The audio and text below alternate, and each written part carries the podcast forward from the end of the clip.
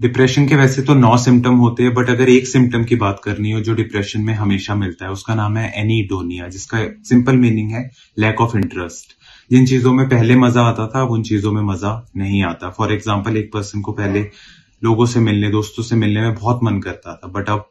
बिल्कुल मन नहीं करता. उसको रहता है कि लोग मुझसे दूर ही रहे, मुझे किसी से नहीं मिलना. And this is called anhedonia lack of interest follow our channel coach for mind for more on mental health